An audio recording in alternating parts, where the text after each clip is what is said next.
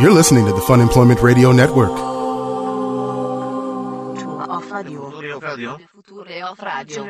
The future of radio. The future. The future of radio is here. funemploymentradio.com. So, since they are new neighbors, does that mean I have to be nice and like bring them like a gift, like a neighborly gift, like you do? Um, but maybe they're not necessarily new. I mean, you don't really know who's there. Oh no, I know one of them. One of them's a brand new one. They could be ro- relocating from inside to outside. Oh, that's true. They're, Yeah. But if they're moving them out, then they're moving new ones in.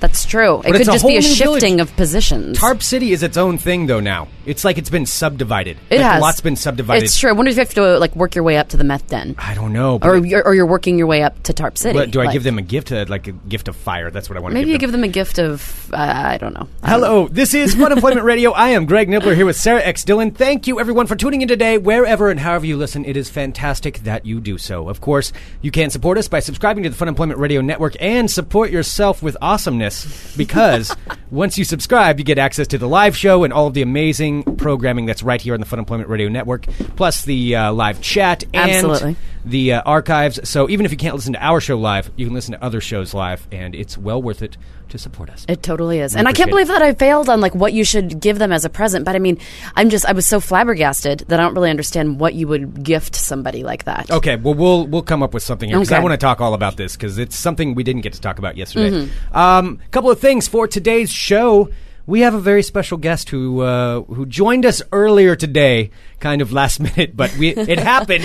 It, actually, happened. We didn't promote it a, a shit ton of times, and it didn't happen. This actually happened. It actually happened. Ladies and gentlemen, we had an interview with Adam Carolla earlier today. Yes, the Adam Carolla, the ace man himself, the CEO of Carolla Digital, called in here to the Funemployment Radio Network, and we were able to talk to him this morning. We didn't get a chance to promote it as live because it was just kind of quick, quick. Yeah. This is it. It's happening now. and we Let's might have it. been a little gun shy. a little gun shy of promoting little bit, things. yeah. Especially when it came to about five minutes after he was supposed to call in, and it's like, oh, We're like, damn no, what? What? He did it again! It's like, what did we do to him? Why does he keep doing this? Yes. And Kenny is just, you know, Kenny, of course, is our booking uh, booker extraordinaire, and he's amazing, and he set this up. And Kenny's head's about ready to explode because I'm like, Kenny, so. Is Adam Carolla fucking with us, or why is he not calling? And Kenny's like, ah! Yes. Not even writing in English in the text messages. Yeah, but huge, huge uh, thank you to Kenny B for getting that set up. That is uh, Kenny B's work uh, making that happen and all of his hard work. So uh, very, very appreciative. Yes, because Adam Carolla is going to be coming into town Friday, October 11th, and he's going to be recording his podcast live at the Aladdin Theater. Yes. Two shows. And if you're going there, make sure you let him know on Twitter too. Mm-hmm. Just just post something to say, "Hey, A- Adam Carolla, heard you on Funemployment Radio. I'm going to the show."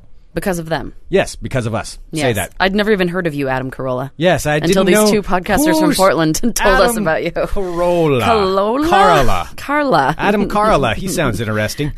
So, so yeah, go ahead and uh, post that on Twitter or say something to him that you heard him here on Funemployment Radio, and that's why you're going. That would be awesome. That would be so great. So we'll be playing that interview coming up here in just a little bit. Um, at uh, before we before I talk about Tarp City and explain exactly what that is. it oh, we're is- still holding off on Tarp City. I like well, this. we're holding off because we need to bring up one of our fantastic sponsors. As well we Radio. should.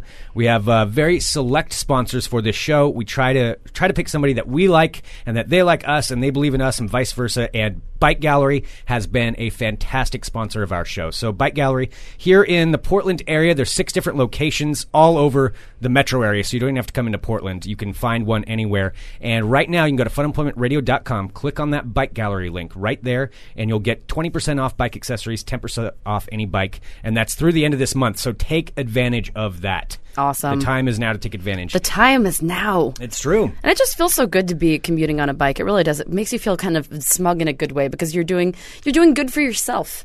It like is. You're transporting yourself from one place to another. You're being healthier, happier. The sun is going to be shining. Yeah. Even when it's not. And it feels good to be in shape. It feels good. It feels good. It feels so and good. Mm-hmm. it's cheaper. So It is. So uh, bike gallery though. With that, Sarah and I, of course, have had our bike gallery bike challenge going on this summer, where we're seeing who can ride the most miles. And because of Hood to Coast, uh, which was last week, I admit I did not ride it a whole lot because I was trying to get ready for that. Mm-hmm. But I did ride it. I did ride my bike. I rode my bike yesterday, I have to say, and it did help loosen up the muscles after Hood to Coast. But today I actually had to run a bunch of errands and had to go mail out some shirts and such. So I couldn't I could not ride on my bicycle today. So I had to drive. but maybe later today. Yes, but later today. I think I'm going to attempt to run today too. Oh wow! I think I'm going to try and do Crazy. it. Crazy. I think I'm going to do it. crazy. So the bike gallery bike challenge. We're seeing who can ride the most miles. I will say. Do you want me to go first? I'll go first. Because you always go first. Do you want to go first? All right, you can go first. All right, I'll you go. can go first, Greg. I'm, Okay. I'm just that much of a giver. Yes, yes, a giver. That's exactly it. Mm-hmm. Yep. All right. So I have ridden in the last week. I rode ten point two miles. I know it's not a ton of miles. I'm going to make up for that this week, but yes, ten point two. All right, I didn't ride very far either, but I have to say I did ride further than you, but not by much. Okay. So I this past week, because of Hood to Coast, of course, we were doing uh, the running a lot. Yes. Um, why? Why did you say it like that? Was that I don't know. It was like a be Forrest Gump kind of thing. I'm not sure. I was just going for a Forrest Gump. wanna I don't know. test that one out first. I probably should have. Uh, so I actually ran a whop. Or ran, excuse me. I bicycled ten point six miles.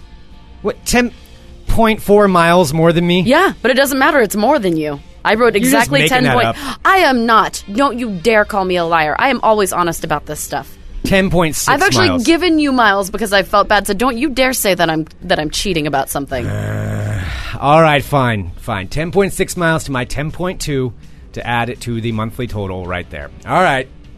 Very well. okay. Fine. So I'm saying right now. well, anyway, Excuse employment radio. That's what saying. No, but I'm stoked. I'm going to be riding all day. I'm going to ride this afternoon. I'm going to be. I am going to kick your ass this week, and I'm very, very excited. Really? About it. All Mhm. right. It's supposed to be nice this afternoon. I think I'm going to go for a nice little jaunt around the waterfront. okay. All right, you're making a lot of promises. Here. Mm-hmm. I am making a lot of promises. Lot you know of what? promises. I keep my promises. Okay.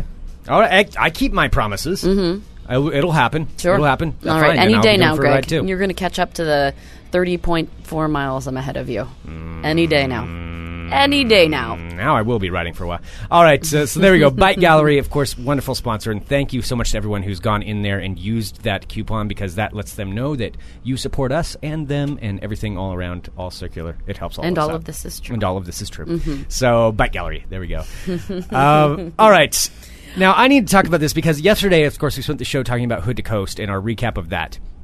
And I didn't get a chance to mention something that happened before any of the Hood to Coast festivities happened, but after our last show on Thursday. Okay, so this happened. Uh, all right. This happened on Thursday afternoon when we were getting ready to depart and go to Nike and, and get ready for the whole whole Hood to Coast thing. So I got home after the show on Thursday, and of course I've talked about this last week of my meth head neighbors, which we all know I have meth head neighbors. Otherwise, my neighborhood's fine, but they suck, and they I cannot get rid of them no matter what I do, no matter how I try. No matter how many times you contact the cops, no matter whatever you do, it does not do anything. No, it's basically they pretty much told me it's my problem. No, That's- they, they actually no, they legitimately told you you need to talk to the meth heads about That is it. pretty much what they, yeah, that's Mm-hmm. exactly what they said. Actually, it's not even pretty much. I don't even dance around it. That's what the police told me.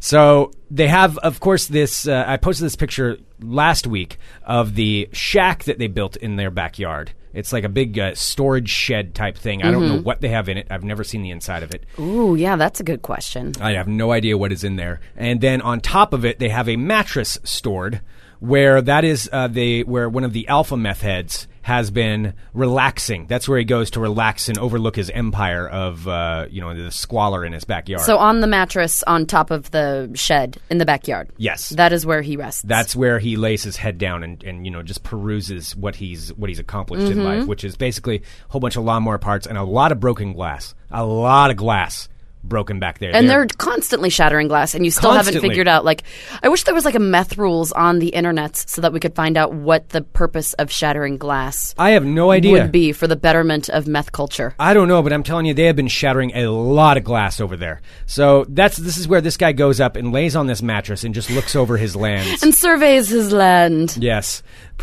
surveys what he's accomplished in life. But now there's something brand new that has been brought into the meth backyard. And it has to do with this. So I got there on Thursday after the show, just getting my stuff ready Sure. to leave for the Coast, and I look out my my kitchen window, which overlooks you know Meth Manor, and I see this woman, a woman who is standing up above the fence. Now the fence is tall. and The fence is about oh, I'd say six feet tall. Okay. So most So it's a pretty tall fence. It's a pretty tall fence. Most most people you can't see over the top of it. And I see this woman standing over the top of the fence, leaning on it, leaning over basically into my side of the yard, my side of the fence that that splits our property. Mm-hmm. And I'm like, okay, what the hell is going on here? A, there's no way this woman is a giant. So what's Yeah. what's happening? It's this little blonde woman. There's no way she's a giant. She's not a giant. So there's this this, this smaller blonde woman, clearly looking Mary Methy, that's leaning over the fence and fussing around with something on the fence. Okay. On my side. On your fence. On on my fence. I own the fence actually, and she's like attaching something to it. To your which- fence? To my fence. Huh. Which that instantly instantly That Greg Nibler did not like. I, I do not like. That is one thing I will not tolerate is if it crosses over into my side. So I walked over there and I, I, I like instantly saw red. I'm just like, nope, fuck Mm-hmm. this. And so I walked straight over to my backyard and I'm like, hey, what are you doing? What are you doing? What are you doing? Trying to get her attention. And it's like she was trying to ignore me at first, even though I'm standing there. She can clearly see me. Yeah. But she like wouldn't answer and just looked straight ahead. Like uh, if she Like she was just ignoring you. like if she looked straight ahead. was- I'm busy. I'm busy. Don't look at me. yeah, yeah. Like I can't see you. I can't see you. And so I just walked right up to her. I'm like, "Hey, what are you doing?" And she looks at me. She's like, "Oh, uh, oh. Well, I'm. Uh, uh, uh did, did- is there is there a problem?"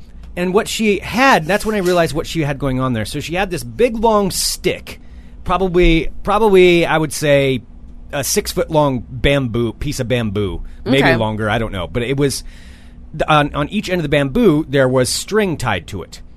So on on each opposite end of the bamboo, there's string tied to it, and she's affixing this bamboo stick over the fence onto like the little ledge uh, on the other side. Okay, like the board Like one that of the- goes one of the across the, slats of the fence. Okay. Yeah, yeah. And uh, here I'll post a picture of it into the live chat so you can so you can see. And she is affixing this thing on the side of the fence, and uh, and she's like, "Oh, uh, do, do you not want me to do that? Do you do you want me to move that?" I'm like, "Yes." Do not attach anything to this fence ever. And and yeah, absolutely. You So need to how do it right fences? now. I mean, I'm not a homeowner. Let me ask you a brief question, Greg. How do fences work that divide a property? What do you mean? Like, I mean, is that I know that's, How do fences work? but I'm serious. I mean, since that fence divides both of your property, whose property is the fence? It's mine. It's your the, the fence. fence. The fence was built by the somebody along the line who owned the house before me. Okay, But- so so but it is I own the on your property. Yeah, the so fence basically, is mine. Every the time, fence divides the property, but I own the fence. okay, so every time that somebody the, there's a backyard divided and it's exactly divided between two backyards, somebody owns that fence. Probably, unless the unless the two owners, you know, have a, had a mutual agreement and they both built the fence or something Okay, well, like see, that. that wasn't that stupid of a question. Well, this How do fences, fences. work? How do they work? How the fuck do Magnets. fences work? So, yeah, so I I own the fence. That's and I do not want them tying things to the fence. That is a bad idea. There was one time this happened a few years ago where the fence actually fell over into their yard. Uh-oh. Which was the most terrifying moment of my life when I looked outside and I saw this fence over and just like an open shot into their backyard where they could essentially crawl over and start streaming over into my yard. Okay, that's creepy. I fixed it that day. I actually I, I called in sick. There are I'm like, some- this has Yep. to be taken care of right now. There are now. some things you do not neglect at No. all. Nope, that had to be fixed. That was the rest of my day was fixing that damn fence. I had to dig a new hole and everything. So, so anyway, I'm very, uh, very timid about them uh, tying anything to it. It- Yeah, it I would imagine so. Yeah, it it's kind of sets me off a little bit. So she she ends up pulling off the stick off of the side and then crawls down the little ladder. So she was standing on a step ladder, Putting and, hanging like, it on your fence. after she was hanging it on my fence, yeah, and scurried back in there. And at that point, I had to get ready to go, so I, I couldn't really. She wasn't conversing with me. No, she didn't want to talk to me. She was like terrified or something, or you know, in her meth world. So I'm like, all right, well, whatever. It's not tied there. I don't have time to deal with this. I went back inside. Come back down a little later, and that's when I realized what she was doing. Okay. So she was affixing a series of tarps off of the shed and attaching them to well she was trying to attach it to my fence Okay. and she attached it to my uh, to another neighbor's fence that they border I'm, i don't border this guy but they're attaching it to his fence and one of his uh, he's got like a garage over there they were attaching it to the side of his garage They attached it to the side of his garage. Yeah, mhm. Do you know him? Is he part of the meth? The meth I den? don't think so. I don't know this guy. I've talked to other neighbors who know him. He's kind of a recluse, and I don't. I've never spoken with him, and I don't share any property line with him. But I feel like going over and telling him what's going on if he hasn't noticed. But I- he actually, they're hanging it from somebody else's property, like Yes. not just the fence from a what a shed. Yeah. So he said or a garage. It's like a garage thing that he's got back there. Wow. Yeah, so they're uh, effects. Yeah, they're attaching it to that, which is over the fence line into the other guy's property.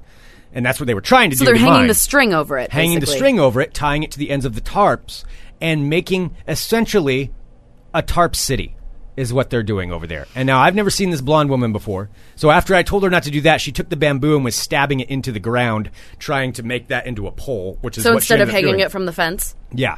Yeah. So instead of hanging it from the fence, she was making basically a pole to affix one of the tarps to.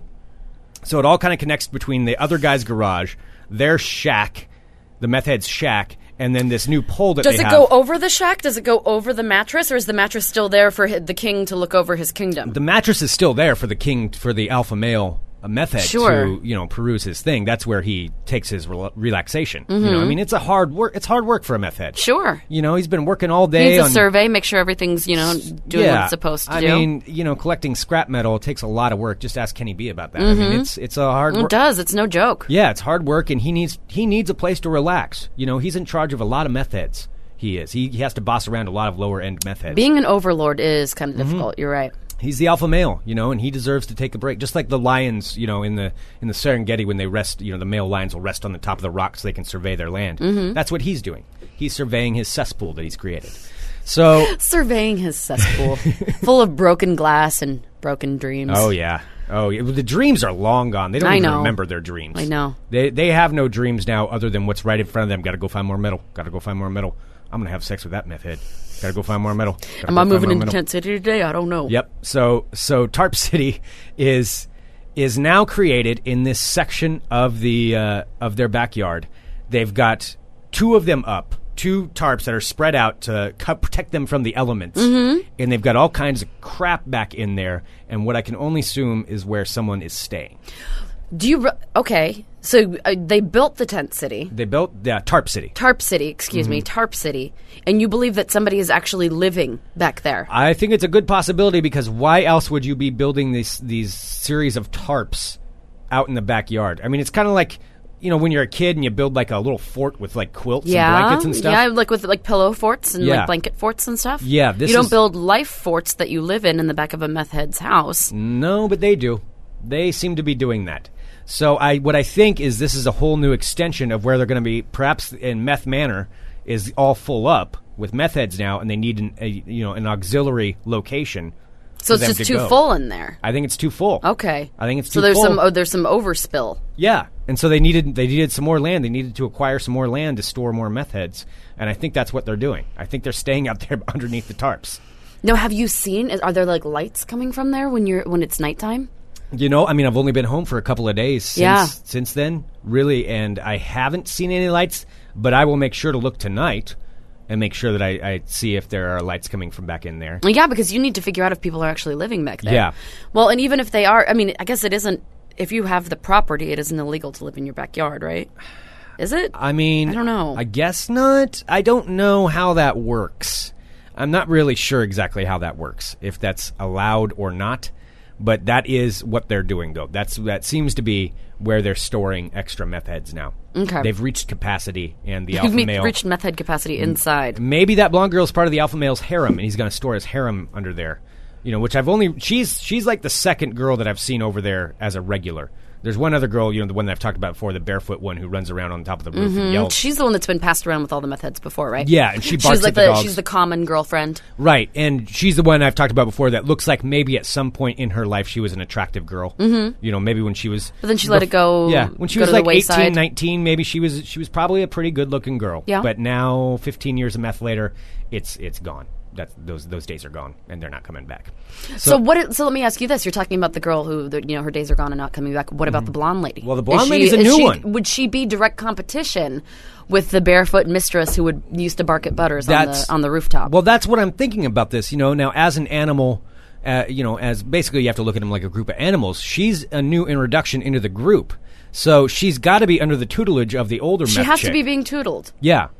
So I think I think she Wait, so I thought you said that the, the okay, so the one that used to be hot, the older meth head. Yes. But like you know, like she's been there longer meth head. Is she older than the blonde woman?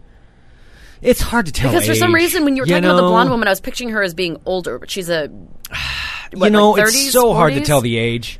It's so hard to tell. I don't know for sure. I would, if I had to take a stab at it and guess, Take I a would stab say at the it. blonde girl is 35 but looks 55 like in the face like because she's done a lot of meth but Okay, I so you think she's in her mid-thirties. but, but like the rest of her body kind of makes her look like she's younger like I, if, if i had to guess and it's very hard to date meth heads It is. like not well, date, them. and and date yeah, them. Yeah, yeah, you know, I don't want to date this woman, but I mean to put an age on her, mm-hmm. you know, like scientists do. So, if I were to, to take a,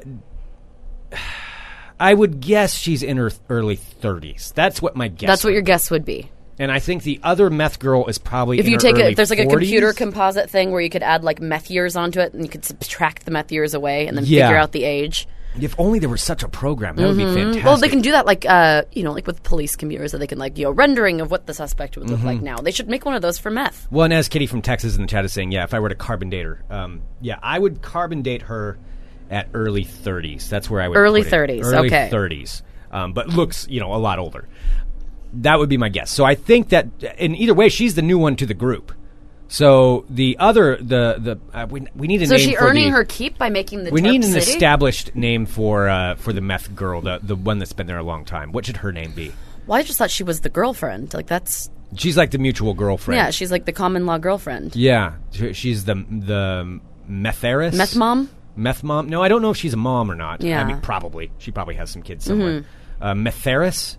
Metheris. Metheris. Meth heiress. Um, Methuselah. Me- Methuselah. All right, sure. Methuselah. We'll go with that. All right. Methuselah. So Methuselah, she would have to actually, she would have to grant permission for this other girl to enter into the harem. I would think. All right. Yeah, her name needs to be Methuselah. Methuselah. so Methuselah.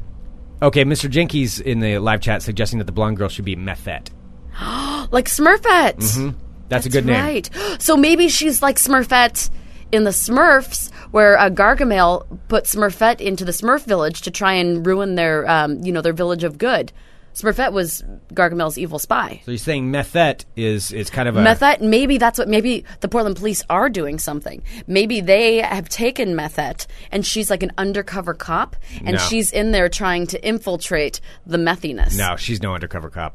No, unless she's very, very good. I mean, she'd have to be the fucking Donnie Brasco of for meth heads at this point. No, that Methette.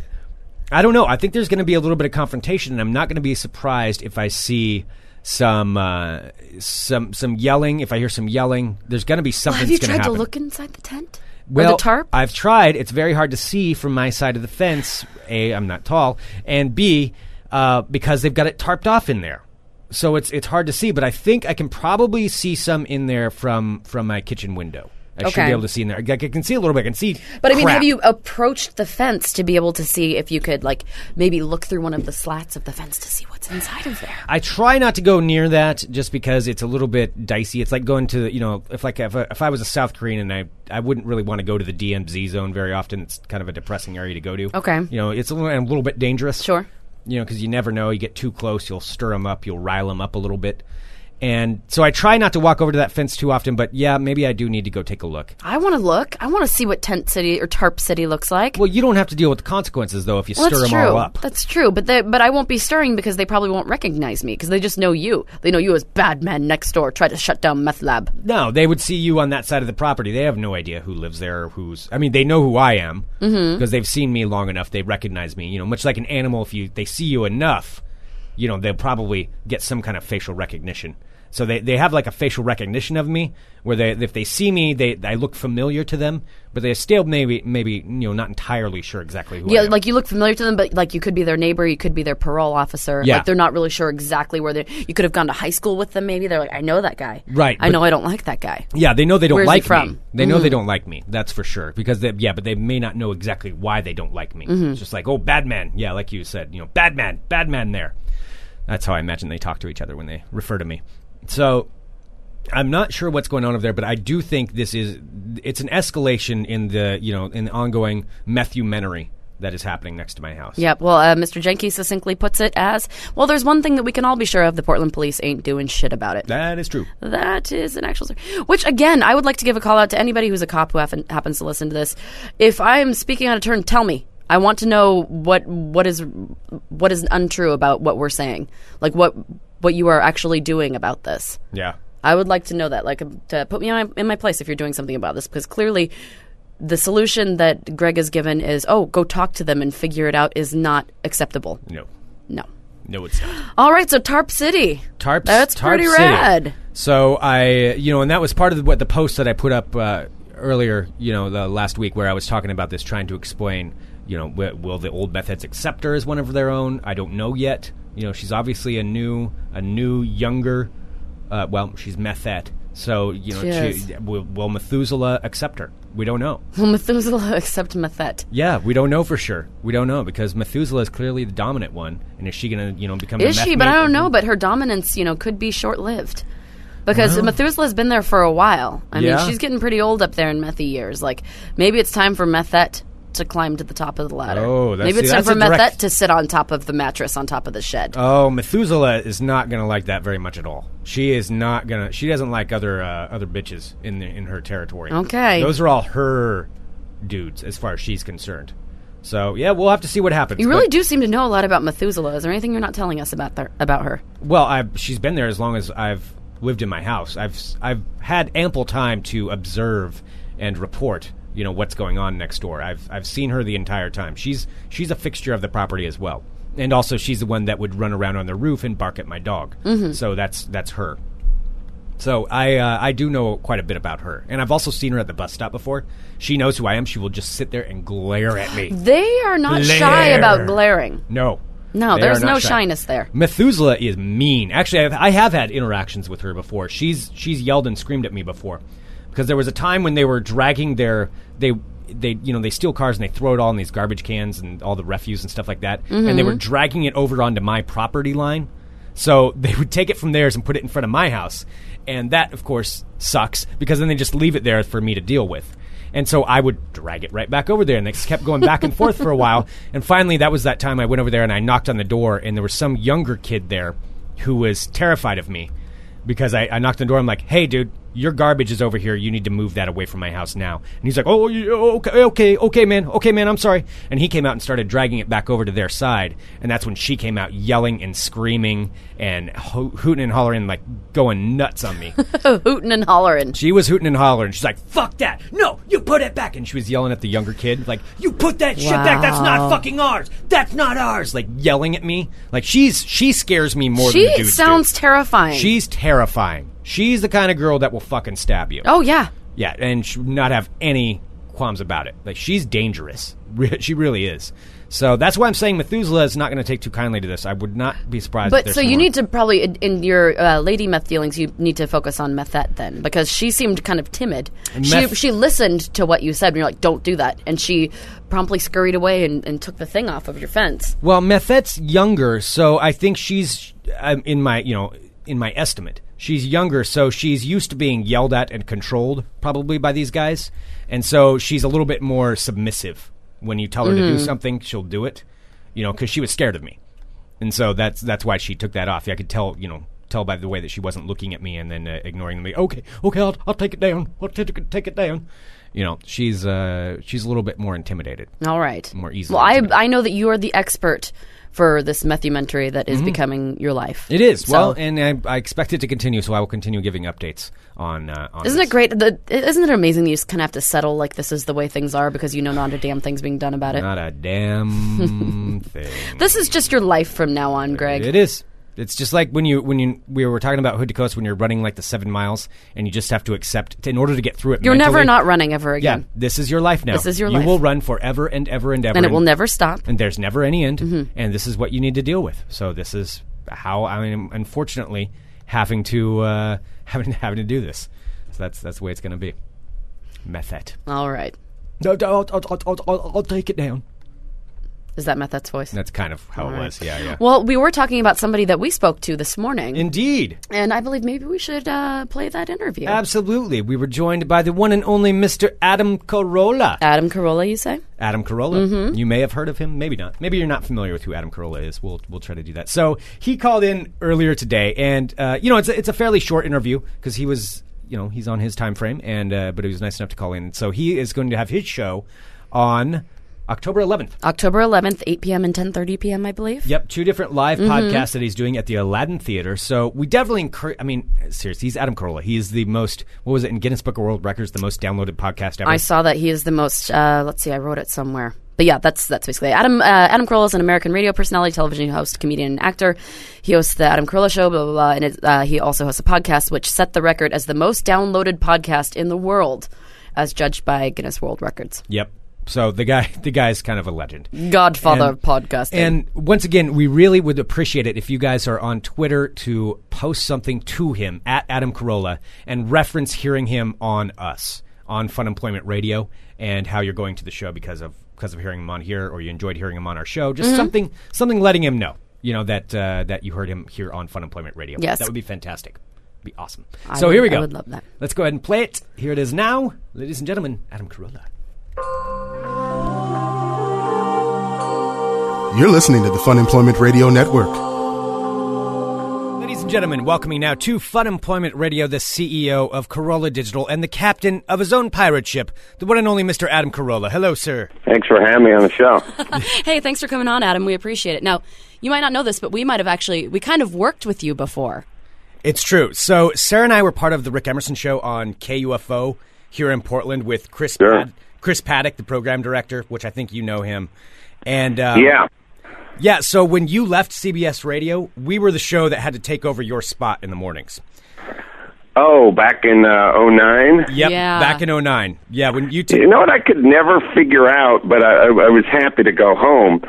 but the show, my show, was successful in a, a lot of the markets it was in, and the the LA station is the one that flipped the format.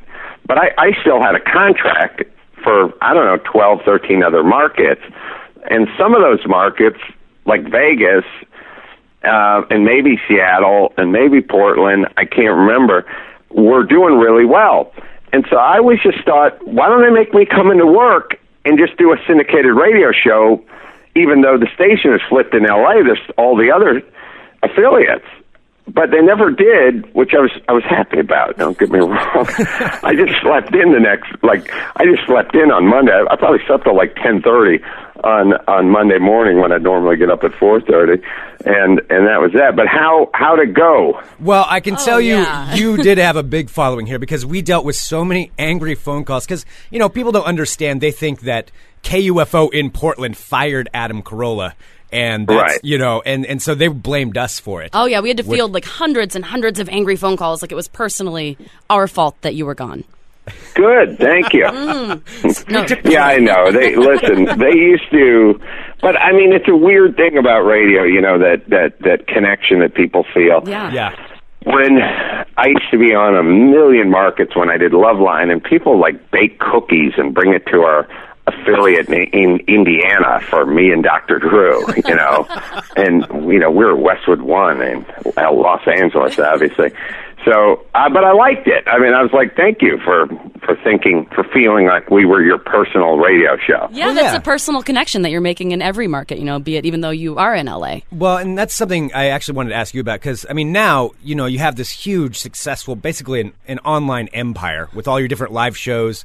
You get to tour all around the country and uh, drop here. You're coming here Friday, October 11th, to the Aladdin Theater for people to get tickets. Do you think that any of this kind of thing that you have now would have been possible had you stayed in radio? Um, no, I mean, I, I, I, I just don't know. I mean, I certainly not in markets we weren't in. So Yeah. when you're on the computer, you're just in every market, and sadly, in no market. kind of everywhere and nowhere at the at the same time. Um, the the you know the other the the other thing is is you know I remember doing I, I remember doing um, you know you guys know from doing radio like when you do a live radio show either at night or in the morning so you have to beg people to come out for free and you know you get the Señor Frog's half full and you have to promise them you know free coronas and you know, skanky chicks handing the stuff out and everything. Oh, and even then, it's hard to get people into the place. The the the live podcasts have sort of turned into their own art form without sounding like a douchebag, they they turn into the, the this new form of sort of I don't know, Garrison Keillor meets stand up, meets uh, you know uh, a groundling show with Im- all improvised. So we've been doing these shows around the country and selling out a lot of these nice venues. We've ha- had to move from you know pretty big comedy clubs into theaters, and it's weird because it's a it's essentially a radio show on stage. You know. Yeah. Well, when you come to Portland and you're taping your live podcast here at, uh, the Aladdin Theater, are you going to be having any guests on for that particular taping? Well, we usually try to find people to come on out. And, you know, when we go to New York City and do it, it's easy because you can go get Artie Lange and some cast member from SNL and all that kind of stuff. Portland, little, little tougher. So we usually either see if anyone is going to be around. Sometimes we'll fly a person out, uh, which we've we've done before. Other time, you know, we'll just go. Well, here's a Southwest ticket. You know, come to Portland with us and uh, be on the show. Doug Benson or whoever, who, whatever whatever comedian wants to wants to go out and do a show with us. Uh, sometimes we'll have no guests. Sometimes we'll try to dig up some local color. You know, like Yeah. who's who's a who's a comedian that's working that area that people know that hasn't busted out yet and come to L.A. or New York. Well, I do have to say you can find one SNL uh, character here in town. I believe uh, Mr. Fred Armisen is wandering around here and there for Portlandia. Well, that that is, I, I can guarantee that the booker will try to get Fred. if Fred is out there shooting, he will definitely try to get Fred. Well, um, yeah, I want to bring this up too because this was just announced, at least that I saw just a couple of days ago, about you have a new book coming out, President Me, coming out on HarperCollins. Yes. Uh, so it's a blueprint for the world you'd like to see, which I can only imagine how that book is going to be. It sounds already amazing. Um, so this is your third book. What's uh, what's going into this book? What's going to be different about this one compared to the other ones? Well, the first book was just a kind of pure comedy book, and the second book was more autobiographical. And then with this book, we'll just get back to comedy. Cool. Um, just, just all, just an excuse for me to complain about everything. That'll basically be it. Well, how do you find time to do everything? I mean, I'm looking at your network. You host four different podcasts on your network. You're writing books. You know, you just finished your uh, Road Hard campaign. Like, how? What do you spend the majority of your time doing? Um, I don't. That's that's the point. I don't. I don't think I spend the majority of my time doing anything. I just do everything kind of all at once. Yeah. And um, you know, you just you, you know, as far as writing a book, knock out seven pages a day and see how fast you get to 300 pages. Like it, it, it time travels pretty quickly, you know, uh, and you move forward and and and and you know it's like when I do these books, it's it's ironic, but they give me these book plates. They're these decals with your signature on them, and the first you know three thousand people that pre-order a book get a book plate. So this thing shows up in the mail, and it's a three thousand basically playing cards that you have to sign, and you just stare at this box with three thousand playing cards on, it and go, "How am I going to sign three thousand of these playing cards?"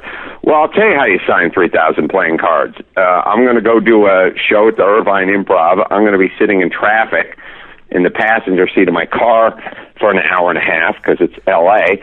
And I grab a handful of them. I don't know what I grab. I grab three inches worth of them. And while I'm sitting there, stuck on the five freeway, I just sign them. And then I throw them back in the box. And the next time we go out or I do anything, or the next time I have to have a conference call where I'm going to be listening to boring people for 25 minutes and not really say anything, I just grab a handful. Say, and before you know it, you've done 3,000. But I'll tell you how you don't do it. You don't sit down and sign 3,000 Yeah. all at once, and you don't keep staring at the box going, oh my God, I could never do this. You just grab a handful every time you leave the house. So you're probably signing them right now. I'm assuming as we're talking. Oh, I'm completely tuned out, and I just went through like 1,100 of these bad boys. I feel so special. I, I had to, I wanted to ask you some advice, and this is something from your show because you've you've brought up meth heads before on your show. You know, Sure. and, and I know your feelings on them. I happen to live. I live here in Portland, and I have a nice neighborhood. I own a house, but I'm right next door to these goddamn meth heads that have been there the entire time. I can't get rid of them, and they've taken to now. They've they've, They've uh, created a tent city. yeah, they've created a tarp city in their backyard where there's extra meth heads now staying there, and they have a mattress on top of a shed. And no matter what I do with the Portland police, I've I've tried working with them. I've tried working with like neighborhood stuff. I can't get these guys out of there. And I was wondering if you had any advice on something that I could do with it, with you know a tarp city literally right next to my On how house. to like fuck with the meth heads. Yeah. Okay.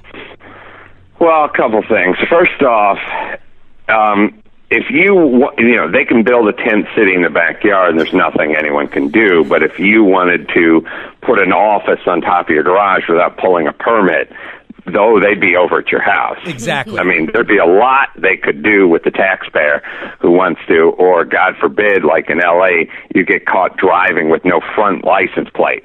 There's a lot they can do about that. There's nothing they can do about the underground economy and the thousands of illegals that are just standing around selling food on every corner in Los Angeles. There's nothing. There's, why would you be able to do anything about that? But you can get pulled over all day for not having a license plate on the front bumper of your car, which, as you know, impacts the entire community. it does. does. It's a terror to everyone. You're different. putting us all in danger when you don't have that front license plate on your car. Um, this is where my attack crows would come in very nicely. I envision a world where we, everyone has a murder of attack crows. Uh, crows are very smart, highly intelligent. They're black and they're mean, and they're easily trained. And you befriend a group of crows.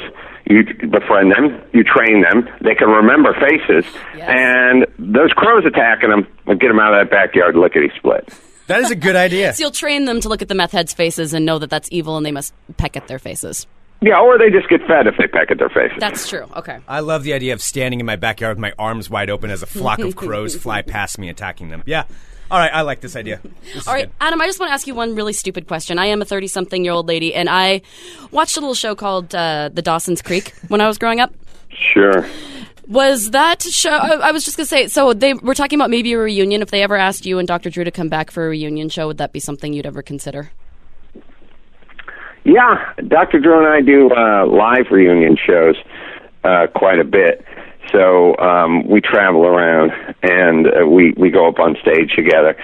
So yeah, I love working with Dr. Drew. I, I no one's no one's asked thus far. We we do a show together a couple times a week on my podcast, and uh, if you want to go to adamcarolla.com, you can you can check them out.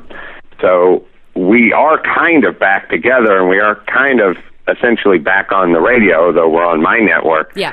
doing a show. But yeah, I'd do a TV show if, if somebody had a, a decent idea. Uh, Drew and I are a great team.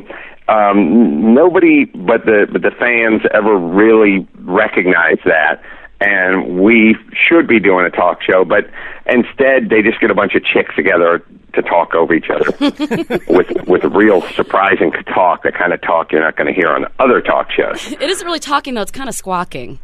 Yeah, it's just they just squawk mm.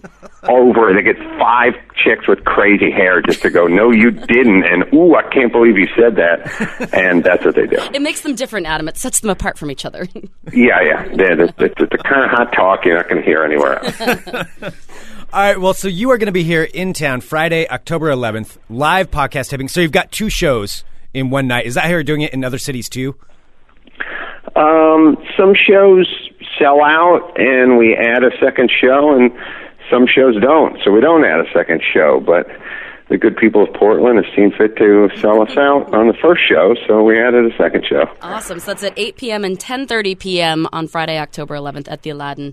Uh, get your tickets at adamcarolla.com slash events or ticketfly.com or aladdintheater.com. Yes, absolutely. Adam, thank you so much, too, for taking some time to call in. My pleasure. Thanks for having me. You're listening to the Funemployment Radio Network. Hello, everyone. You're listening to Funemployment Radio, and that's a uh, the full dot com scenario. Uh, and you're listening to well, not at the moment. Uh, I'm Reese Darby. Uh, should have said that at the beginning. But after me, uh, you'll be listening to Nibler and Dillon. Always a good laugh there. Uh, so enjoy them, and I'll see you next time. All right, there we There go. we go. Mr. Adam Carolla. So it did actually happen. We weren't making it up. Yes. Uh, even though last Thursday he didn't. Although I do have to say, I was a little disappointed that he seemed to miss the mark on my uh, Dawson's Creek. yeah, I don't think he quite understood what was going on. But. I mean, I'm there. glad that he answered about the Dr. Drew stuff. But I mean, I felt really embarrassed to say the Dawson's Creek thing anyway. So I mean, if he was skirting over it, that's just fine. I'm kind of wondering if maybe he just didn't remember what Dawson's Creek was. That could be it. I mean, it has been like 15 years. Yeah, and he's done a lot of things. Maybe he doesn't even remember exactly. that what- could what be that- it. that could- I don't know. It's a, it's on the it's on the cultural you know pop culture beat. Ah, I would it- think that is you'd it, know it. Is I mean, it on don't the you pop know what it culture is? beat? Dawson's Creek. I don't know about that. I'm not sure. It's along the No, lines I'm of- just I'm assuming you probably heard it. Maybe didn't want to talk about. it. But regardless, we got a good uh, answer from a question I didn't ask, which was good. Yes, Silver Spoons also on the pop culture beat right Yes. there. All right, so uh, so there we go. Adam Carolla. That was awesome. And as we said, tweet him at Adam Carolla and add Funemployment Radio into that and say thank you for uh, coming onto our show. Or that Absolutely. you heard him on the show, you're going to his show, whatever it is. Whatever you want to say, just put the two of us together in one, one tweet. that would be fantastic. People are now making fun of me saying that Dawson's Creek is not part of pop culture zeitgeist. I, I'm not. I'm not really thinking it is, but I know in your world it actually would be. it's very significant to me. I've got to say. Well, I mean, I guess I, I do remember that episode very well. But you're right. He's done a billion things. That's probably the least memorable You are thing he's probably ever done. One of the fewest people in the world to actually remember that episode. There, there. I don't think it's uh, something that most people keep, you know, at the top of their mind as far as when they think of top of amazing, mind. Game-changing, life-changing episodes of You never know. Yes, You never know. It was a very special episode. they talked about sexual relations. Oh God. Sexual relations. Your entire life is shaped by these shows that you watched. Everybody's 90s. life is shaped by what they watched when they were kids. I don't know. I don't know. Maybe a I'm little sorry. bit. Tell me a little bit about Pee Wee Herman. Well, okay. All right. I Yeah. Mm-hmm. can give you a little bit about that. Yeah, that's true. But I think your idea of how people should interact and what relationships are and what what everything is in life, how It's people are supposed on. to be, You're right. Is based off of Dawson's Creek and 90210. Well, I'm not saying that's how people should be, but I'm saying like I paid attention during those shows. You learned so from the lessons they were teaching. I understand the lessons that they were teaching at that particular time. They were speaking to me. wow. Well, congratulations. Mm-hmm. Hey, Greg, you know what? If you're listening to this show, as you are, as we're talking on this show right now, you should head to funemploymentradio.com and then click on the Amazon link. Oh, the Amazon link you say? That is the Amazon link I say. For any of your Amazonian needs, just go to funemploymentradio.com first, click on the Amazon link, and buy whatever you so desire to purchase. And it helps us out immensely. Stop staring at it? me. Greg's sitting. sta- Do you not want me to look at you? No. Look away when I'm doing a pitch. I'm not supposed to make eye contact No, with you. don't make Oh. eye contact with me. Wow. All right. I'm very special now. Want to put a blinder up so we don't so we can't see each other when Yes. you Okay. All right. Go to funemploymentradio.com, click on the Amazon link. One click, that's it, and you are done, and you help us out immensely. but you had to redo it? I think I did just I was fine. I was summing it back up again. I was Oh, summing okay. up what you just told me because I learned a lot from what you said, and I was trying to to say it back to you to make sure I got it right. Did I get it right? No. Hello, my friends. My name is Sarah X. Dillon. Welcome to my world of crazy. Crazy. First up, Greg, I do have an update from a story that we had a few years ago, or a few years ago, excuse me, a few months ago, about the man that was hiding at the bottom of the porta potty swimming around in the feces. Do you remember that?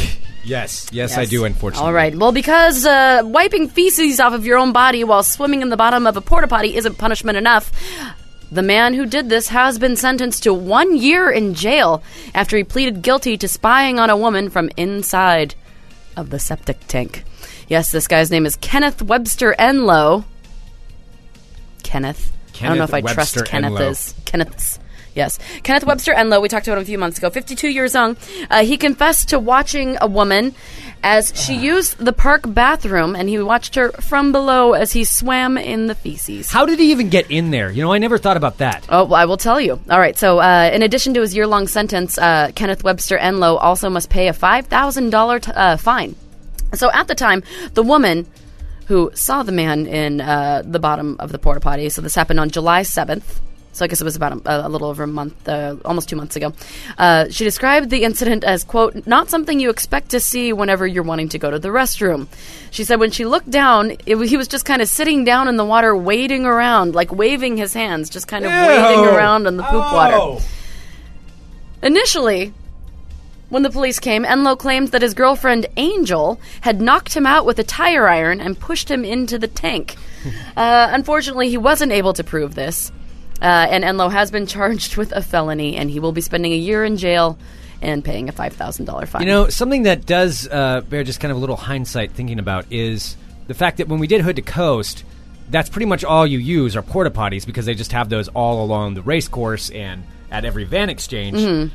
Out of all of those porta potties, I think there's probably a good chance there's nobody inside of the porta that there was one person in one of those in that entire. I mean, you know, there's thousands of porta potties probably. There were five hundred and fifty.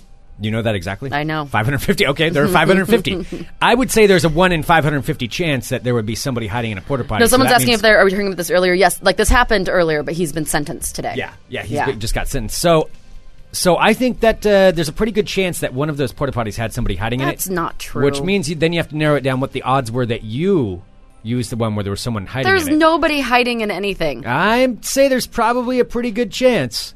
There's probably a chance. There's that could no happened. chance of that happening. Yeah, That did not happen. Yeah, I mean, it's like in, in all likelihood, you know. I mean, just statistically speaking, I think there's a pretty good chance there was at least one. Oh, there. is that what happened? Yeah, Mm. yeah. No, that is not true. Yeah.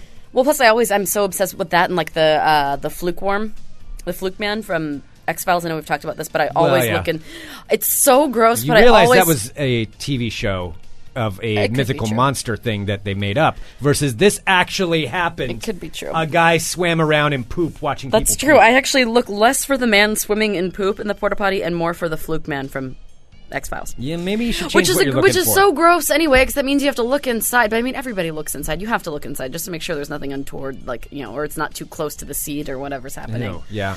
All right, let's move on. In Florida with trees news, out of Portland, Oregon. Here we go. A man armed with a metal bar and high on bath salts fought with several ossi- ossifers, officers before he was arrested at a southeast Portland motel this past What? weekend. Yes, and a man High armed- on bath bath high salts on are in bath Portland now? salts. They have made their way across the country to Portland, Oregon. a man ah. armed with a metal bar and high on bath salts fought with several officers before he was arrested in a southeast Portland motel. Uh, where in Southeast? Officers were called to the Best Value Inn, which is a 3310 Southeast. Guess the street. Powell? Guess the street. Where do you think someone on bath salts would be hanging out? What street? 3310 Southeast. 82nd Avenue. Oh, okay, gotcha. Yes. All right, all right. For a report Sorry, of I was thinking un- it was 33rd and something. Okay, Oh, on no. 82nd. That's. Wait a minute. 3310. I'm just trying to think of where that is. That's not that far from where I live. No, so just up and then like right up uh, Don't Powell make that probably. noise. Don't make that noise after All right. doing a porta potty story. Uh, so, right, so they're initially called to the Best Value Inn on 82nd Avenue for a report of an unwanted man in one of the rooms. When they arrived, they found 31 year old Randy Sturdivant in the doorway of a room armed with a metal bar. The police ordered him to drop the bar, and he instead tried to shut the door and jumped out and tried to jump out a second story window. Uh, so let's see. The Sergeant Police uh, Pete Simpson with the Poli- Portland Police Bureau uh, said officers began to struggle with Sturdivant, and during the struggle, he was tased. Sturdivant fought through multiple taser cycles, not going down, and continued to fight with officers until he was taken into custody. Ultimately, it took multiple, multiple tasings and over five officers to get Sturdivant handcuffed. You know- salts are terrifying. Do you think I'm just I'm just going to throw this out there because I watch all those conspiracy theory shows. Do you think this is something that maybe like the military has experimented with of dropping a bunch of people on bath salts into like a war zone because it takes so much to bring them down? This looks like something out of a movie. They're like superhuman. It's yeah, kind of true. Yeah. Um, I'm just saying, bath salts that close to my neighborhood, that's really unnerving because if, if bath salts infil- infiltrate those that meth den, Dude, I mean, it's I'm so fucked. close to your neighborhood. I'm fucked if they start That's like getting on that less shit. than that's uh, like uh, within like a two mile radius of that your house. legitimately terrifies me. Actually, Mm-hmm. that really unnerves me. Ugh. Well, uh, after they arrested Sturdivant, he was transported to the hospital for treatment for what appeared to be a drug-induced psychosis from the bath salts. Uh, after his release from the hospital, Sturdivant was booked in Multnomah County Jail for charges of escape and resisting arrest. He also has an, of course, he does have an outstanding parole violation. Detainer. What? So, so he is still comfortably sitting in Multnomah County Jail. No, he's just an innocent guy who took the wrong thing on accident. Sure. Yeah, he thought he was taking ibuprofen. Damn he the man. Somebody's house, and then yeah, that's that's what it happened. Well, here's a good point, though. I mean, if your neighbors start taking bath salts, the police will probably show up. Not until it's too late. Yeah, until they're like eating your face off or something. No, it'll be like basically a bunch of superhuman zombie people. Oh, that's like creepy. storming my house, ripping my fence down. Now that's going to be my nightmare tonight. By the way, it's go- my nightmare is going to be that they're all on bath salts and that they rip that fence down and they all just start piling over it, like in uh, in World War Z, like the commercials for for Brad Pitt, the Brad Pitt. Oh, and they all start piling on top of Yeah. like fire ants. Yes, that is what's going to be happening next door, and they're going to start piling up my house. Boom! I've already got my nightmare for tonight. Yep. There's nothing I can do about that now. You're welcome. Oh my god. You're welcome. oh, that's really unnerving. So next, from uh, Florida with trees to Florida itself, a Florida man, my three favorite words to start a story, is suspected of threatening to kill his wife. He didn't. During an argument over who should change the cat litter. Avelino Urbano Garon, 59 years old, was arrested uh, and charged with assault with a deadly weapon.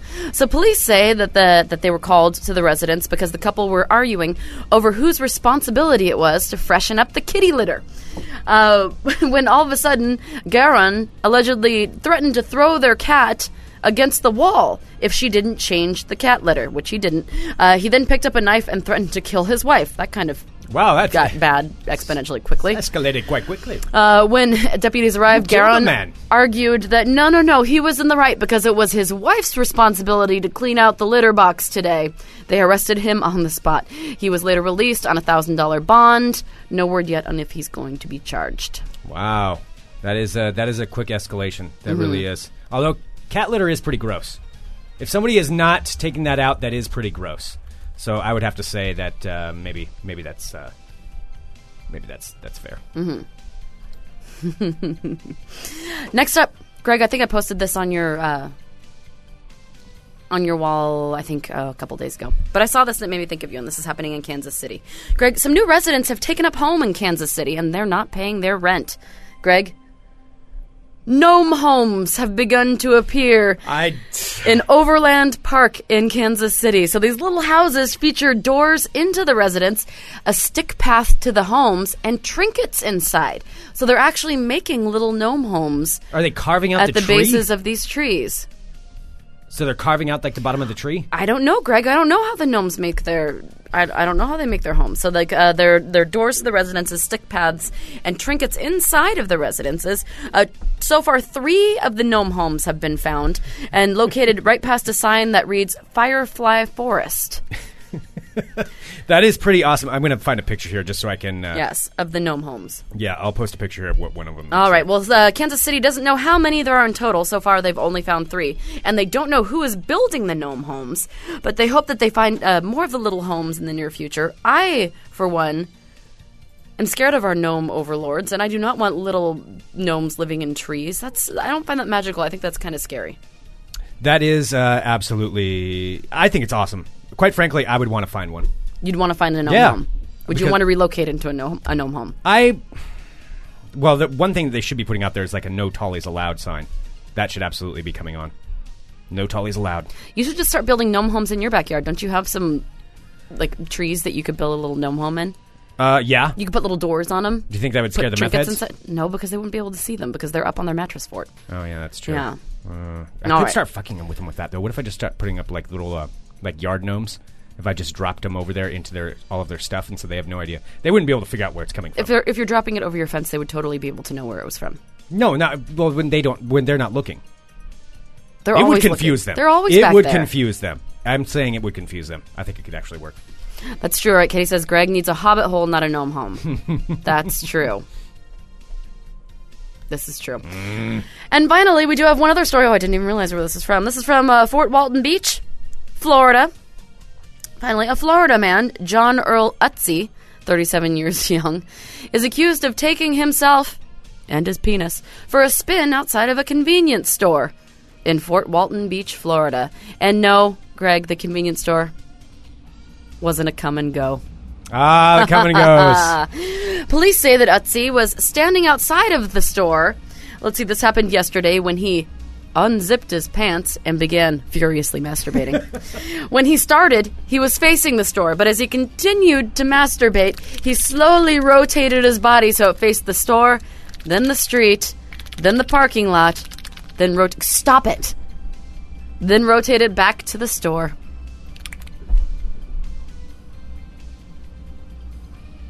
Apparently, Yahtzee liked to spin and masturbate, and he changed his position several times.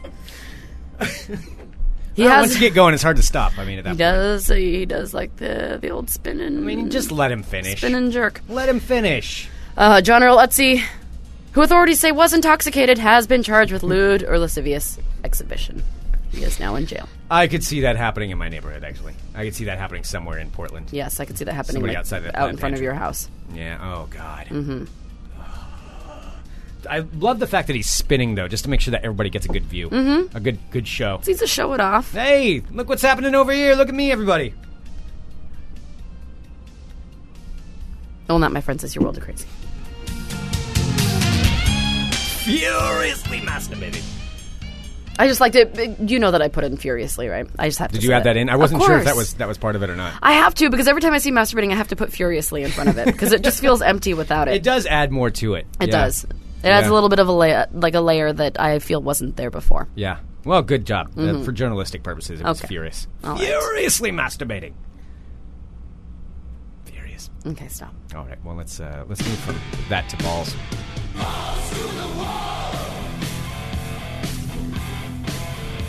Now I can't get that mental image out of my head. That'll probably go into my nightmare too. It'll be the spinning furious masturbator. It's like you spinning in the middle of the pool, combined with zombie methods. except for probably not fence. masturbating in the pool. I don't masturbate in the pool. Let's make sure that's clear. Does not happen.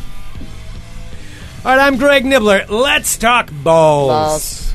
All right. Uh, first up, actually, this does not have to do with ball talk, but it does have to do with something that is insane, and uh, it is comes from a guy named Tom Denniss. Tom Denniss, who I believe is from Australia. Australia. He has a PhD in math. Oh no, he's Danish. Excuse me, he's Danish. Has a PhD in mathematics and oceanography, and is, is also a former teacher, lecturer, and investment banker. But he has a goal that he is trying to do, and that is to beat. Okay, no, he is. I'm, I apologize. He is from. Uh, I believe he's from Australia. He's trying to beat a Danish man's record, Okay. which was set in 2005 of the fastest time of walking the entire Earth. the entire Earth. Yes. So he has, oh, since uh, December of 2011, he is trying to walk a 26,000 kilometer epic journey. All right. So in the in the just in the past, he in the past 20 months, he's run the equivalent of a marathon every day. Really? The equivalent That's of a fucked up. marathon every day for the last 20 months. And he's just day shy away from breaking the record.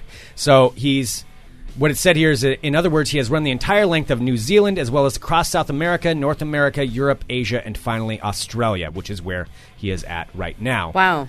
Um, and uh, he is he is set to break this record pretty soon. It'll be in 662 days, I believe, is what the previous record was, and he will be able to beat that because he's only a couple of months shy of breaking the record right now. Wow. Yes, that is absolutely insane. He's 52 years old, and so every day, that's pretty much what he does. He wakes up and he walks the equivalent of a marathon. Walks, runs the equivalent of a marathon. That's too much. That's a lot of time. Yes, it is. Yeah, I mean that's just that's your entire day.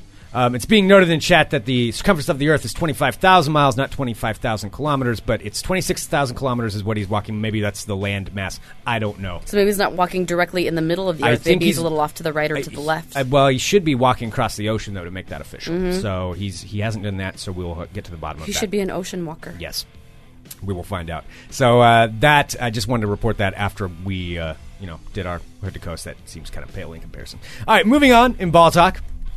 Here's something that's come out, and it has to do with science, Sarah. Science, you say? psychological science.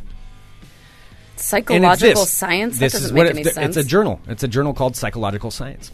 And they took a look at what happens to fans the day after an NFL game. So since NFL season's about uh, about upon us, coming up pretty soon, and they found that on average, fans whose team lost eat 16% more than they usually eat on Mondays. Really? Yes. now, fans whose team won ate 9% less saturated, saturated fat than normal. So, essentially, if your team loses, you binge eat. You eat a lot more. Uh, presumably because you're pissed off or sad that your team lost. Yep. But that is the study saying uh, losing teams fans eat more. Well, and probably than winning drink more fans. beer too, which adds on to a lot of calories. Probably, but they're talking about the Monday afterwards and, and Oh, food. okay. So yeah, I'm sure they drink more too on that day. Uh, but uh, but yeah, that is uh, that is what the study is saying. So losing teams I fans completely believe that. Jaguars fans are probably very large. So that is uh, that is one of the uh, one of the studies right there. Uh, moving on in ball talk. So it's potpourri of balls, A smattering. smattering of balls. Here is actually a good story that's uh, that I did want to bring up. So it has to do with a couple of baseball players and a request they got from a young boy with cerebral palsy. So Nico Lanzarote, Nico Lanzarote is an eight-year-old from Strongsville, Ohio, who has cerebral palsy. So he's had it since he was eight months old, and he had a pre-game meeting with. Uh, got to go down and meet Carlos. Actually, the guy's name is Carlos Santana, and No uh, way. and Jason Kipnisi, and, and I'm sorry, I'm not a baseball fan, so I'm probably mispronouncing the names. Whatever. Carlos and Jason of the Cleveland Indians. So they're two players for the Cleveland Indians. And this kid asked both of them to hit a home run for him. So they, they said that uh, he also added the pressure that uh, Carlos was the kid's favorite player. So he's and the little kid requested that they both hit a home run for him. And what happened? They both hit home runs in No, that they. game. That's awesome. The odds of that are pretty staggering. I mean, I, you, I know they're baseball players; they could hit home runs anytime. But the fact that he, this kid requested it from them, and they both went out and did it, so they both hit home runs for the kid with. That's pretty great. That's pretty cool. I think that's awesome. So I just wanted to bring that up there. Um, moving on in ball talk. Scandal. Scandal, kind of. you say? Controversy okay. for American horse racing, and it is this. So, the American Quarter Horse Association has said that they will now allow cloned horses. What? Cloned horses. Sarah? That's kind of creepy. Cloned horses will now be allowed to breed in uh, as part of the American Quarter Horse Association. Now, I guess cloned horses are already allowed in the Professional Rodeo Cowboys They're already cloning horses? Apparently, they are. The last I heard, well, I guess it was 15 years ago that they were cloning sheep. Yeah, no. Apparently, they they cloned horses. Now they're saying some people say that um, uh, cloned horses have an unfair advantage because they are selected according to superior genetic characteristics. But yeah, isn't that what breeding's all about? Though they breed them for the superior genetics. That That's is true. like- That's exactly why there are breeders. Yeah, like- because they want the bloodline to stay clean. yeah, the horse that wins the Kentucky Derby. You know that horse for the rest of its life, is just going to be banging other horses, and the owner's just going to collect checks. That's pretty much what it is. So anyway, that is uh, that is it is now being allowed in the American Quarter Horse Association. So there you go for other horse race fans. I know. Someone's Edward's asking what's creepy about a cloned horse. I don't know why. It just. It, I don't know. There's something about it, There's something about it that just feels weird. huh? I wonder what it is. Maybe probably just about cloning anything, like having something have the exact same DNA as something else that exists, just isn't uh, isn't isn't normal. Yeah, it's unnerving to you. It is. I don't know. I don't care. It's a horse. I mean, Well, I mean, yeah, it's a horse now.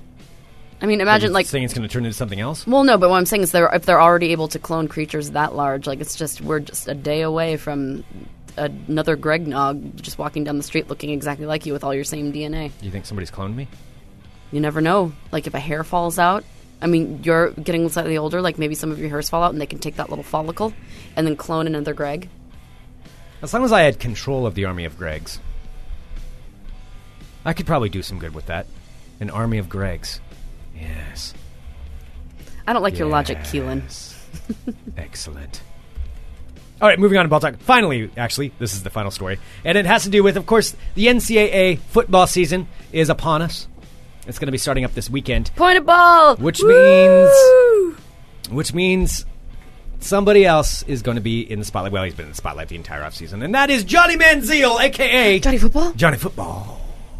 So Johnny Football um, actually met with NCAA investigators over the alleged, um, or over the allegations that he accepted payments for autographs, Sure. which is illegal for an NCAA football player. It's a dumb rule. Pretty much everybody agrees it's a dumb rule. I mean, these guys, because the because the schools and the NCAA itself make tons of money off of these players and their likenesses. Mm-hmm. But the players themselves don't get any of it. Okay. Now, granted, you know these kids are getting like a full ride scholarship, but this Johnny Manziel kid, like him or not, he's making millions of dollars for people just his likeness because of the publicity and because of how good he is on football field. So he should probably be getting some of that money, but he Yeah. doesn't, and that's against the rules. And uh, he's kind of an idiot. He doesn't seem to be the brightest. So allegedly, What you're he- saying, a football player isn't the brightest bulb in the chandelier. well, there are very bright football players out there. Johnny Manziel just doesn't happen to be one of them.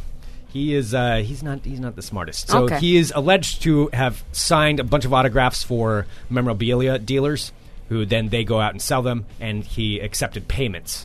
Is what they're saying. ESPN is saying that they have proof of it, and they've kind of reported. I think they've been working with the NCAA on it, and the NCAA is um, investigating him to see if it's true.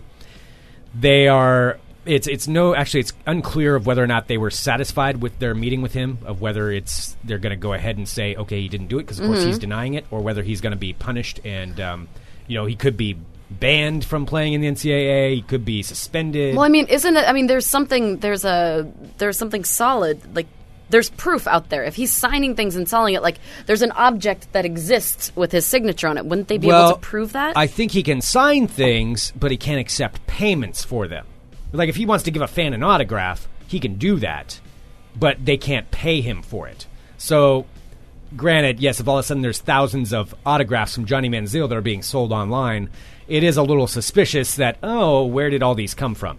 Because you don't just accidentally sign, you know, 1000s mm-hmm. of things. And so what they're saying is that he's done this more than more than once. Um, one of the deals, one of the dealers is claiming that uh, he paid Manziel to sign more than four thousand items, and then um, there's other people that are claiming. The I don't know. thing. I know it's illegal, but I mean, I I kind of respect that entrepreneurship. Yeah, but it's dumb. It is dumb. and It's plus, stupid. this kid actually is rich. His dad is very, very wealthy. So he comes from a very wealthy family. He doesn't need the money. The few thousand, it was like $5,000 or something he's alleged to have been paid. He doesn't need it. Oh, okay. Now, granted, I, I could see. And he also knows the thing is, this guy's set up for a great NFL career. Probably he will get drafted if he's not an idiot. This will drop his draft status, which does help in the NFL, or could potentially drop his draft status because you get more guaranteed money the closer you are to the top. Mm-hmm. NFL teams have a different structure with their contracts. It- you know, it's not guaranteed. You get signing bonuses. Blah blah blah. Anyway, he could be costing himself millions of dollars if it really does taint his image. Um, and uh, regardless, it's dumb and it's against the rules, and he knows it.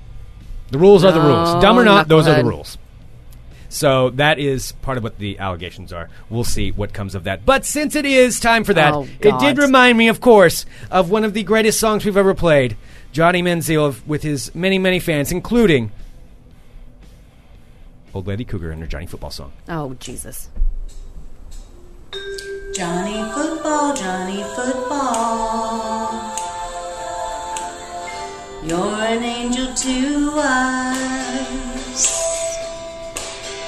Johnny Football, how we love him. He's got something Aggies can't resist. And he doesn't even know impossible exists. Okay. Johnny Football, how we love him, how we tingle when the football flies. Every time he starts to run, our hearts begin to fly. Okay. Is that enough? Yes, we all get the point. Those lyrics were by Lee Pockriss and Lyn Duddy. Wow. They both have amazing names. I believe that's Lyn Duddy that was singing that one. And she looks like she's probably in her 50s, singing about a 20 year old kid. That's kind of creepy. Yeah. There we go! Johnny Football under investigation. That concludes this edition of Ball Time. I don't understand why you always feel the need to play that song.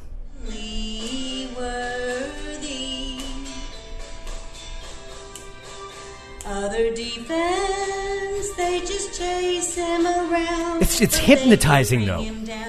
Him down. Is it, though? It is. down, Mr. Lou Holt. It's not. It's a little bit. It's a little bit hypnotizing. Well, since we didn't have time for it today, I do have to tell you really quick that I did this weekend make a new friend when we were in uh, when we were in Seaside. I have to say, I was very excited to meet him. As was Sharky. They're they're pretty close. However, he's a little shy. He's here right now. He's not ready to talk though, and he did tell me that he's not a poet. Well, let me just tell you, I did get a new stick friend this weekend, You And realize how insane you sound right now? and his name is Saber. Stop clacking that thing. So Saber's not quite ready to talk yet. He's kind of self-conscious because he has a little bit of it. Well, he has these really. He's kind. He's a saber-toothed tiger. It's named Saber, well, because it means power and glory. But he's also a little self-conscious because he wants to talk, but he has these big teeth that kind of give him a weird little lisp. And so he wants to kind of practice a little bit before he goes on mic because it's been a while since he's talked on a microphone. He's a little gun shy. He's really super stoked to be relocated in Portland. Really excited to be here. However, he just uh, he needs to ease his way into it. So I'm thinking at some point this week, Saber will probably be ready to talk. But that day's not today. But I just want to let you know if you want to check out a picture of him, you can check it out on the website. Uh, welcome him into the family let him know that you're really excited to hear what he's doing. I hear that he might be a little more musical than Sharky. Tell him that you hate him and you want him to go away and he's not welcome. I think he here. might like not welcome. You might dabble. He might be. Oh, you know, you and Greg, you and him can talk about things. You know, since you consider yourself a front man as well, since you do some of the singing. Oh my god. Your multiple personalities are starting to get out of control. There aren't multiple personalities. It's a friend. Maybe you should try to make one sometime. Send us an email, funemploymentradio at gmail.com. Give us a call, 503 575 9120. Thank you, everyone, for tuning in today. Of course, you guys are awesome. Um, don't forget to follow us at Funimp Radio on Twitter and tweet to at Adam Carolla and tag us in it as well. Let him know you heard him on the show. Seriously, uh, if you could do that, that would be fantastic. If you have a Twitter account, that would be great. At Funemployment Ra- at Funimp Radio at Adam Carolla. Yes. So just put both of those in the same thing. Say whatever All you of want. these Say things how are true. awesome it was he was on the show, and you're going to his show. All these things. That would help us out a Yeah. lot. Um, And we hope you enjoyed the interview. yes, indeed. Yeah, that was very cool of him to call in. So, uh, coming up later today on the Funemployment Radio Network at 3 p.m. will be the Dally Sessions, where he is covering Iron Maiden. the number of a beast. Yeah. Yeah. It's so amazing. album. That album is amazing. And for all of you guys in the chat, I put a picture of Saber in there for you. Oh, ah, Jeez, His teeth are pretty impressive. I hate him so much. I haven't even met him, and I hate him.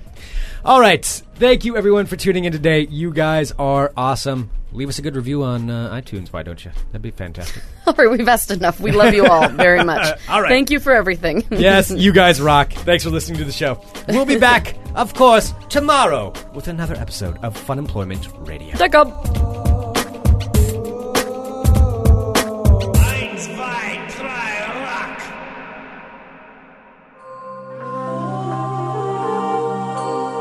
You're listening to the Funemployment Radio Network.